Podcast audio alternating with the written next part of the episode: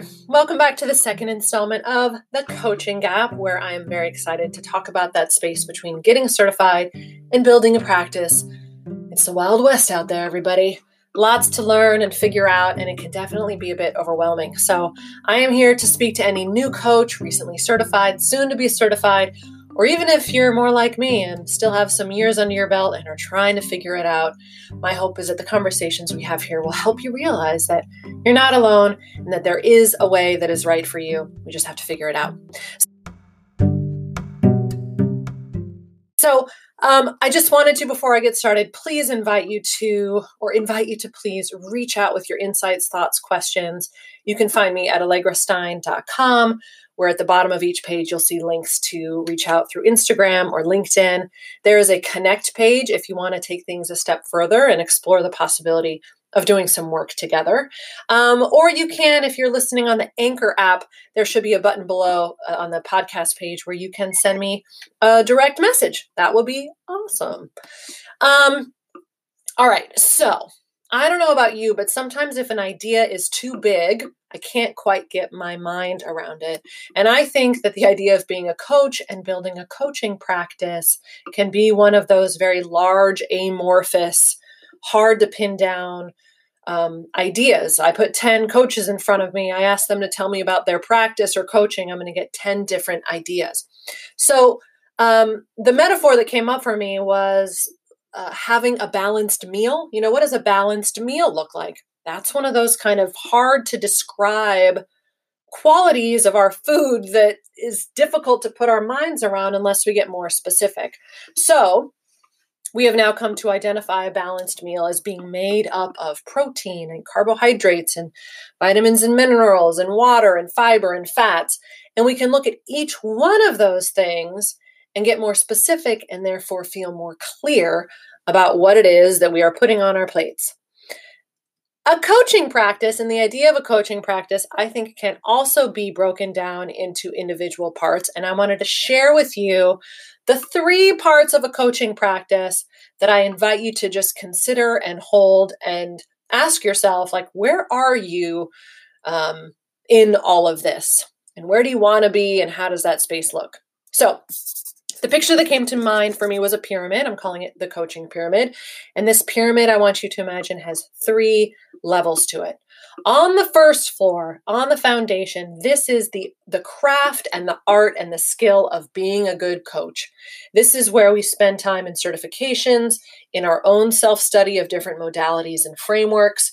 This is where we practice the skills of listening and questioning and breaking through limiting beliefs and noticing patterns and just all of the different. Um, uh, lessons and skills there are to learn around how to be an effective and skilled coach. This is the time we spend in the craft. And this layer, I think, is very much aligned with a spirit of learning, of curiosity, of intellection. There's a lot of thinking that happens here. And I think it's this layer that really draws a lot of us in because we get inspired and intrigued to learn these different modalities, oftentimes things that have helped us and to go out and teach them to others. My bookshelf is full of books from various teachers on coaching frameworks and approaches and ways of thinking. I have certifications um, from starting seven years ago with the Life Coach School up until this past summer. I was certified in YouMap. I've studied somatic coaching, NLP, meditation, uh, the three principles. All of these things like are, are part of my toolbox, which is what you've got in that first layer. In the second layer is where I think we want to come into the second layer with a spirit of creativity, experimentation, willing to experience something over just like believing an explanation of it. In the second layer is where we can show up and start to apply all of this coaching and to work with people in many, many, many different ways. In the second layer is questions like Do I want to work with people one on one or in groups, in person or virtually? Do I want to run workshops, webinars? What kind of live events would I like to create? Do I want to network in person or do I want to create a web page? So much discovery happens in layer two. This is where we actually get into, let's say, the classroom and start to just do our work and try different things and find what fits for us. And let me tell you, I have dipped my toe in a lot of different waters of how to deliver on coaching. I've created events, retreats, online, offline, in person, free, paid, long partnerships, short partnerships. I thrive in this second level. Ideation and activation are in my top strengths. And so it's so easy for me. And if you followed my work for a while, you know I'm always like, ooh, let's do this. Or no, now I'm going to do listening walks or coaching dines or a campfire coaching retreat or whiteboard sessions. Like that is the playground of level two. Level three is where it all comes together into this question of like, okay, now how do I build a business? In level three, you start you know thinking about words like niche or marketing strategy area of focus ideal client you start thinking about how to tie it all together strategically to create the result of a let's say steady and predictable income or whatever your financial goals might be at the level three that's like business model like how am i putting all this together now into something that's going to um, create my job for me create a certain level of income uh, the at level three, if you have executing strengths, level three is likely a really fun place to be. If you're strategic, if you're really good at like getting things done, focus, making things happen, level that's the kind of energy that thrives in level three. I too have played in that space. I've taken courses in online business building. I've been inspired by the philosophy of Rich Litvin and Steve Chandler in their book, The Prosperous Coach, which is a different way of building a coaching practice. I've worked with different marketing teachers and mentors and tried to figure out the systems and the strategy to my business um, that would contain and hold all of the discovery I made at level two. So I really want you to ask yourself, where are you on that pyramid? Where do you feel most comfortable?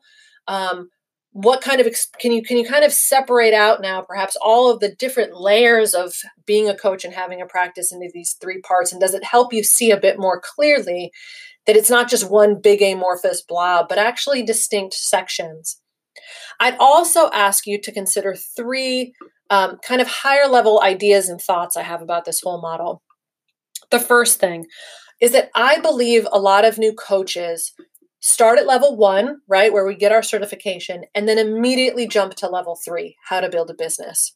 I, I, it's my perspective, my experience, and talking with others that there is a gap, that we are not spending enough time in the playground of level two, giving ourselves the space and the time and the patience to try different things out, to experience and to play and to test and to be creative and really, really find what works for us as far as what we want our practice to look like before we move into the third level and try and figure out how to turn it into a, a steady self employment or coaching business. So if you are one if you are a new coach and you immediately went like I did from like I'm certified, how do I build a business? Just be aware that there is something between those two things that I think is rich with experience and wisdom and which I believe is essential to something to building something that's sustainable and aligned with you. The second thing I want to bring attention to is that there is no one right way to move through this period to move through this pyramid. I think too, like because things are, it's such, it can feel like such a Pandora's box that we're craving like a straight line through it. And we're drawn to messages that say, here's the straight line, follow this path, and you will make it through. I think it's more adventurous than that. I think we figure out what's right for us by trying lots of different things and not beating ourselves up if one path isn't the right fit.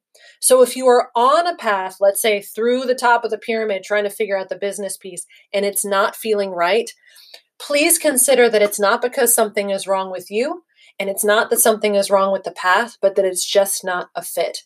There is no one right way to reach the goals you have with your coaching, but I do believe there is a right way for you. And that brings me to my third and final point, and that is that there is a secret basement to the pyramid. That's right.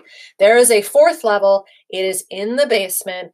It is built on a foundation of bedrock that is rooted in self awareness. At the heart of your practice, at the heart of your work is you. And the muscle that is the most important to exercise and strengthen and get clear on and have confidence around is your sense of self belief, of confidence in the gifts that you're bringing into the world and how you like to work, and knowing and being clear on and being able to communicate with yourself first and with others second the magic that you're going to bring into your coaching and which is going to inform how you build your practice. That basement layer is built on you having awareness of your strengths, your values, the skills that you that light you up and the interests that you have because knowing all of those things is going to trickle up. It's going to inform how you move through the pyramid above you, in particular levels 2 and levels 3, level 3. So if that part feels uncertain, right? It's kind of like going out on a hike without a compass or going out on an adventure with nothing to anchor you down and to feel certain about. You are the north star of this this journey that you're on to be a coach and build a practice and if that's not feeling clear to you, I want to encourage you to start there. Really pay attention to the the the steady certain part of everything that's ahead, and that's who you are, what makes you so unique, and the gifts and strengths that you're going to bring into your practice.